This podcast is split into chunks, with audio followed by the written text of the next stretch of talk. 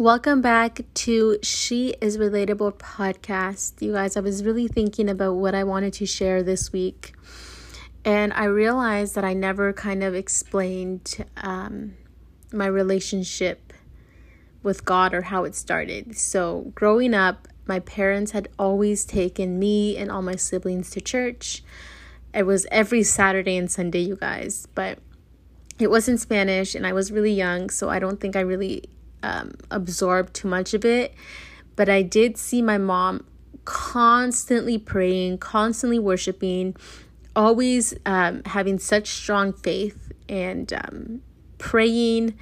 So, prayer has always been a big part of my life. I've always prayed, even though as I got older, I kind of distanced myself. I stopped going to church, I stopped listening to Christian music, I just kind of was doing my own thing you know, with my fake ID and drinking and just doing things that I thought at the time was was okay to be doing, you know. So I'm gonna fast or rewind, I guess, um, to 12 years ago. I was in my first serious relationship, and it was you guys, I just I felt trapped. Like I was so miserable, but I couldn't leave that relationship. It, you know, I can't explain it. You if you've ever been in love, then you can relate. But I was so miserable. There was things that he was doing that I found out that I didn't like that upset me and then that would make me do things and act a way that I just I was becoming somebody I didn't want to be, and I was so upset. I was so broken, and I just felt embarrassed to tell my friends, tell my family, because I didn't want people to be like, "I told you so. I told you so." I just didn't want to hear it. I was I was hurting. So I remember one night I just I prayed and I said, "God, I need you to come into my life. I don't know what to do. I feel trapped." And I just I feel lost. I'm broken. So the next day, I go to work, and I was a cashier at this time for uh, some electronics store. And this man comes in, and he's looking at me, and it looks like he wants to approach me, but he doesn't. So I'm like, okay, does he need help finding something? So I, you know, I'm obviously working, so I'm like, can I help you with anything? He says, No, this is for you.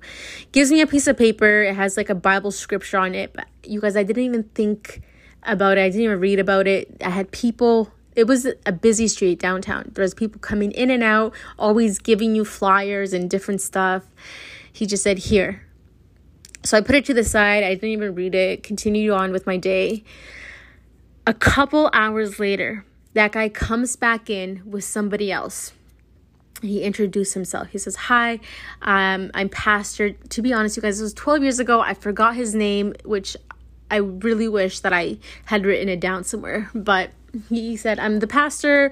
There's a homeless shelter, which is two doors down, and they were volunteering there.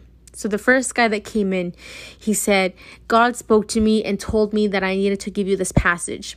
But I never been to the store. I've never seen you. I just I came in. I said, I, God, is this the right person that you want me to give this message to? I don't know. I don't know.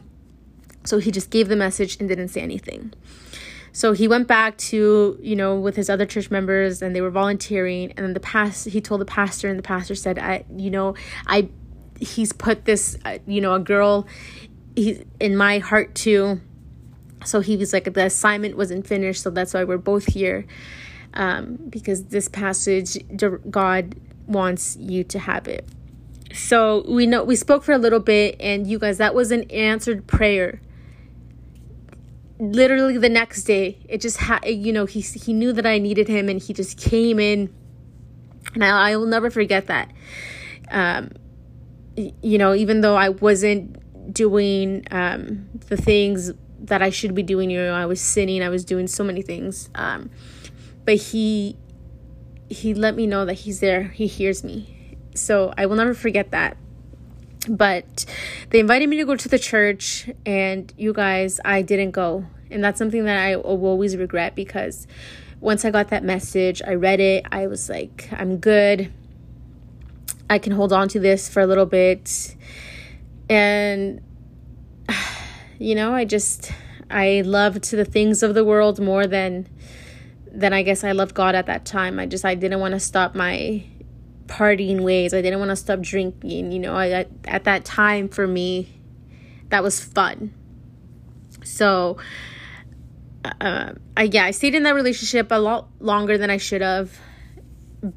But I went back maybe five years to that homeless shelter on a Sunday.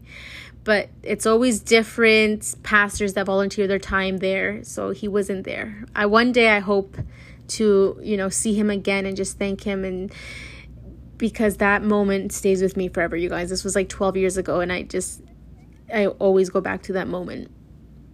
And also there during that time um they went back to where they were volunteering at the homeless shelter and they were telling everybody, you know, this is proof of God. They're sharing that how I I told them like you guys are an answered prayer, so they were sharing that yes, God put them this message, you know, to be given to me, and it just the way that happened. So this lady comes in after and she's just like she gifted me this bible that i still have.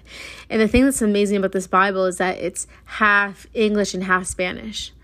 So it's it, you know my mom she she only speaks spanish really. Well she can speak english but she prefers you know her her home native language. So yeah it's just interesting that that bible has both of my languages and i can you know if i need to talk to my mom about a passage i can just it's i read it in english and bam it's right there. So yeah that's that's kind of a bit of my testimony and if you feel like so that's my journey you guys i don't know where you're at if you even believe um, there's a God. But if you feel like you, there's been a little pull and you're a little curious, my church is Elevation Church. They have multiple campuses all over the world. But on this coming Friday, September 16th, you're going to be able to stream this on YouTube as well. They're probably going to do it live there. They're having a women's event called Reflect, and I just encourage you to join if you've been feeling that that call. And yeah, what else can I share, you guys? So, yeah, I just, I just feel like this season I have really dedicated more time to, you know, reading more scripture, actually putting it into act. And it's just little things, you guys. Like, I take the public transportation and I've always paid. It's like three dollars whatever. So I always buy my little tickets. And I started looking around and nobody else pays. They just hop on and I'm just like why am I the only sucker paying for this? Oh and you guys the wait time is brutal it's like 20 minutes for the streetcar um so yeah, I'm like why am I the only sucker paying for this and then I just I it, it came to my mind I'm like just because everyone else is doing that, it, that is being dishonest. You know, you're kind of stealing. So I'm like, God's watching me. No one else has to, but God's watching me. He can see what I'm doing. And if I open the door and just say, you know what, it's only $3, I'm not going to pay, no one else is, then I'm just like, I'm already doing something that I shouldn't be doing. And that will open the door to be like, you know what, it's just a little lie. And it just continues on, you know. So I just that's where I'm at, you guys. Until next week.